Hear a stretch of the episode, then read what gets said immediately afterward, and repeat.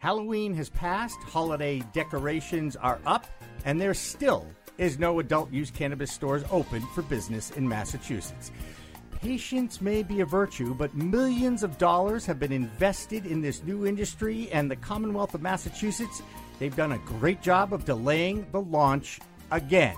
We talk with one of the premier doctors who uses cannabis as a medicine on this edition of In the Weeds with Jimmy Young. Hi, everyone. Welcome to In the Weeds with Jimmy Young. In just a moment, I'll introduce you to our in studio guest, Dr. Uma Dhanabalan. But first, a reminder that this In the Weeds podcast with Jimmy Young is available on iTunes, Stitcher, Audio Boom, and the CLNS Media dot com website. You can also find the entire video record of this interview on the weedtube.com. In the Weeds with Jimmy Young is supported by the Revolutionary Clinics in Somerville and in Cambridge. You will find great service and an educated staff at Revolutionary Clinics. Every Thursday is education night at their 67 Broadway Somerville location. That's Revolutionary Clinics now in Cambridge and in Somerville, where the patient comes first. Dr. Uma Dhanabalan is one of the premier authorities on medical uses of cannabis. Her company, Total Healthcare THC, promotes cannabis as a treatment option at Uplifting Health and Wellness in Natick, Massachusetts. Dr. Uma, thank you so much for coming in today. Jimmy, thank you so much for having me here today. So, the history goes back to where I'm originally from. Mm-hmm. I'm from India. Mm-hmm. And cannabis is one of our sacred plants in the Ayurvedic medicine. It was used and it was part of our medicine, it's part of our religion, spirituality, and they knew this is used to lower anxiety, get rid of fear. And also, it was used for so many different dysentery, cholera, typhus. And William O'Shaughnessy first learned about this in 1833 in Calcutta, in India, from the Ayurvedic doctors. He brought it to the United States and to Europe, and he knew the value of this medicine. Even back then, there was hundreds of papers written. So when you tell me that we don't have evidence, please look it up. It that takes effort, Uma. You know that. It's a click of a button. You it, can even ask Siri now, right? But it you means say, time. It's time, and you know it's not there, a priority yet for these doctors. Well, because they they're also living not, in fear of the fact that it's still federally a Schedule One drug, right? And then they say stuff like to our patients, "Well, I can't talk about it," right? Or my hospital mm-hmm. doesn't support it, right, right? Right. Right. And because they get federal money. So mm-hmm. let's talk about what the reality of it is. Okay? Mm-hmm. The reality of it is we are all patients mm-hmm. at the end of the day. It's not doctors against patients. It's that we are all patients. And this is what I'm saying. This is one plant. And I look at it for five things. And I'm saying this globally it's for people, it's for pets, it's for the planet, it's for peace, and it is for profit. But this plant is food, fuel, fiber, paper, and medicine. And we replaced it with synthetic, synthetic, synthetic, synthetic. Right. And they have names. Yes, I know. The Hearst, the DuPonts, the Rockefellers, the Carnegies, the Mellon, and they had a badass mouthpiece. Yeah.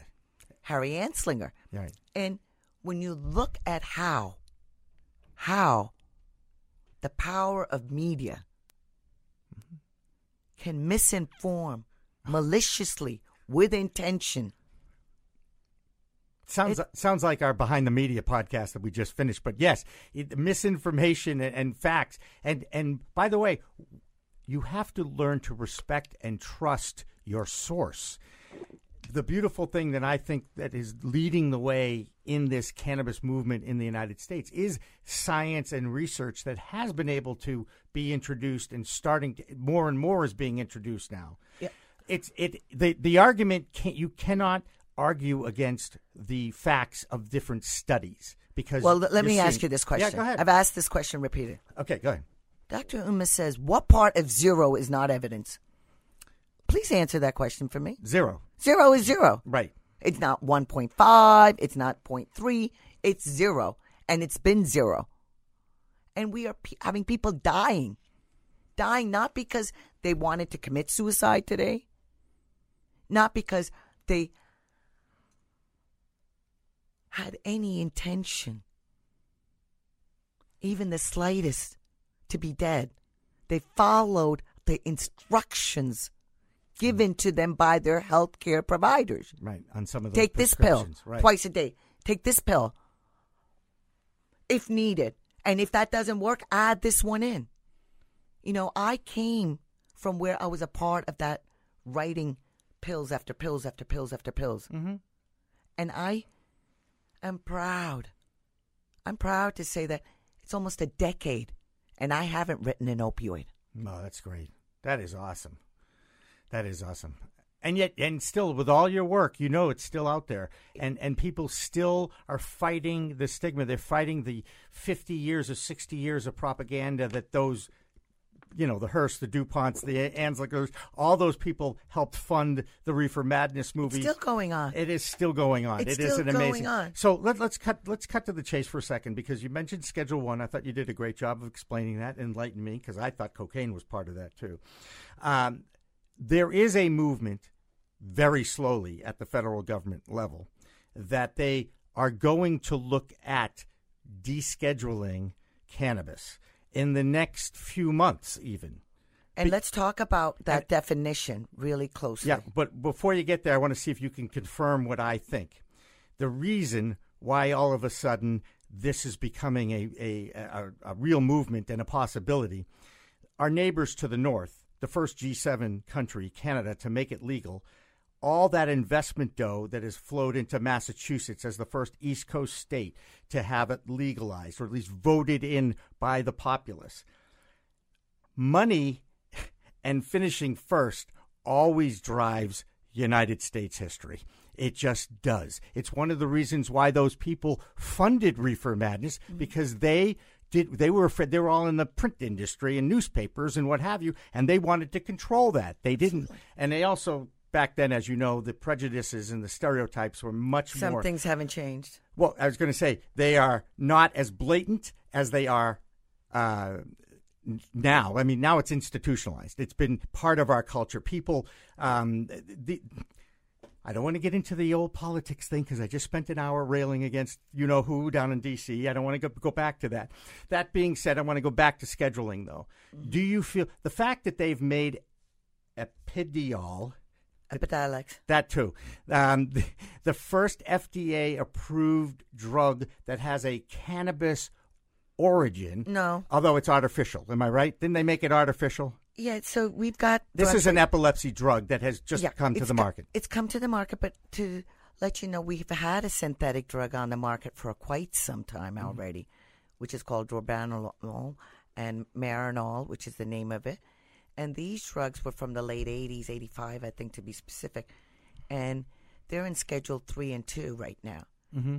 And they're synthetic drugs. Yeah, we don't And like that.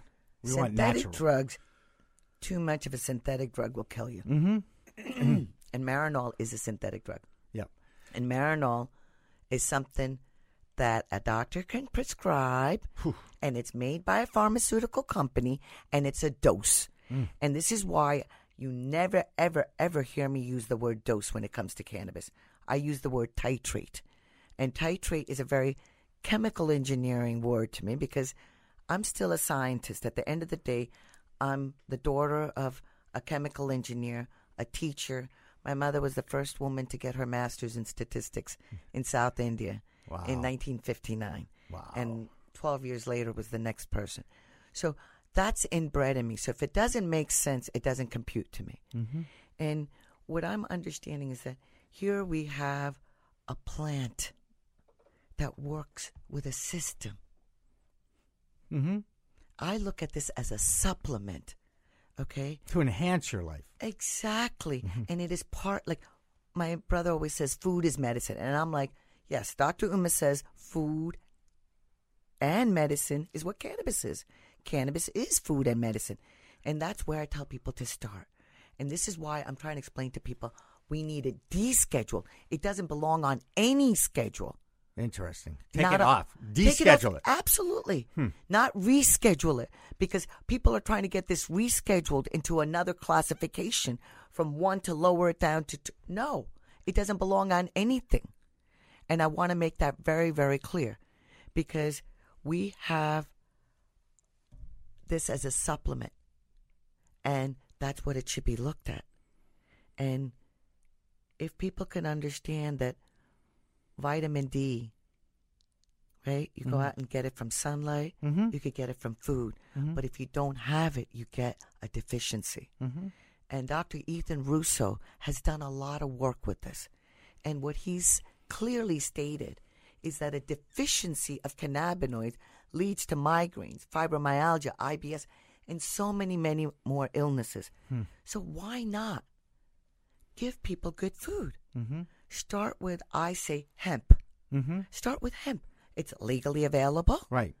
Let's define it because there are still a lot of people that don't understand that hemp is a cannabis derived plant that has less than 0.0 Oh, no 0.1% THC in it.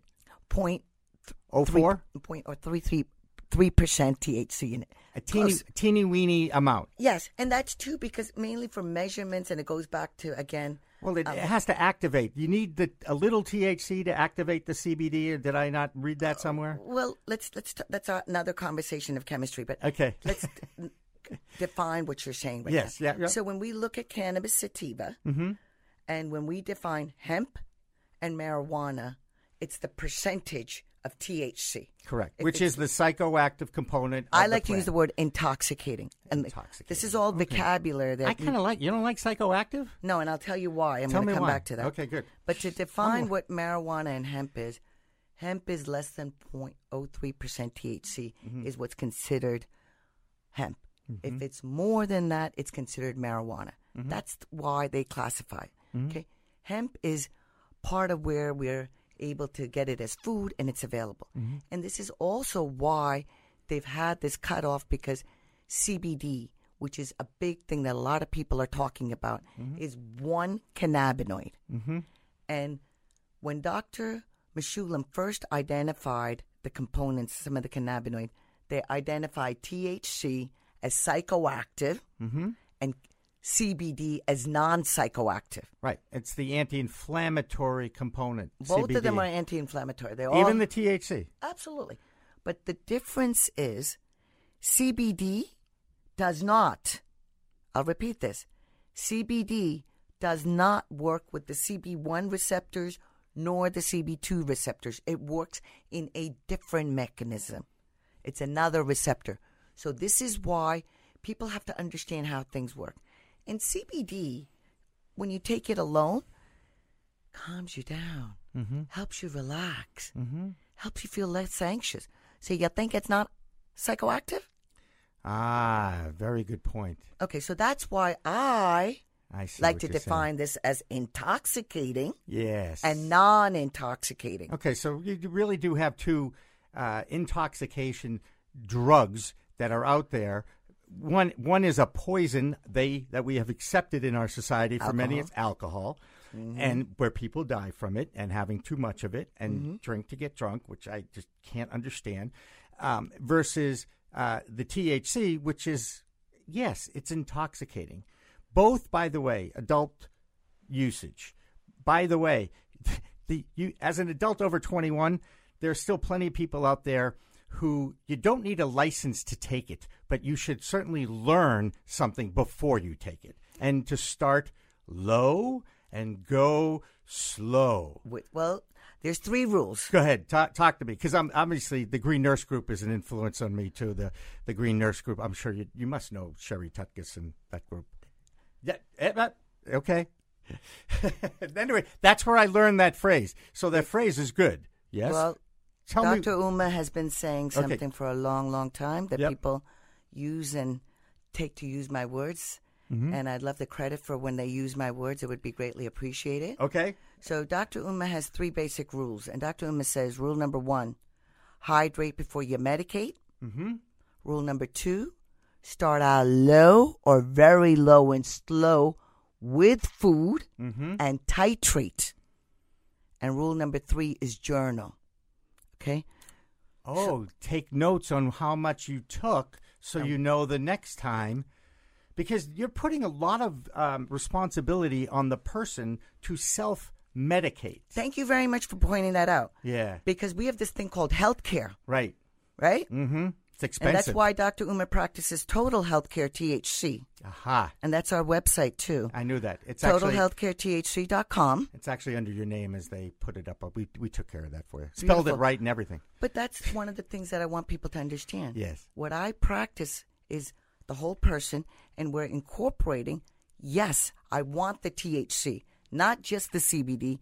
I want the THC because THC is what works with the CB1 and the CB2 receptors. And that's a key part because that's the part that's neuroprotective, the antioxidant. And understanding this is very, very important.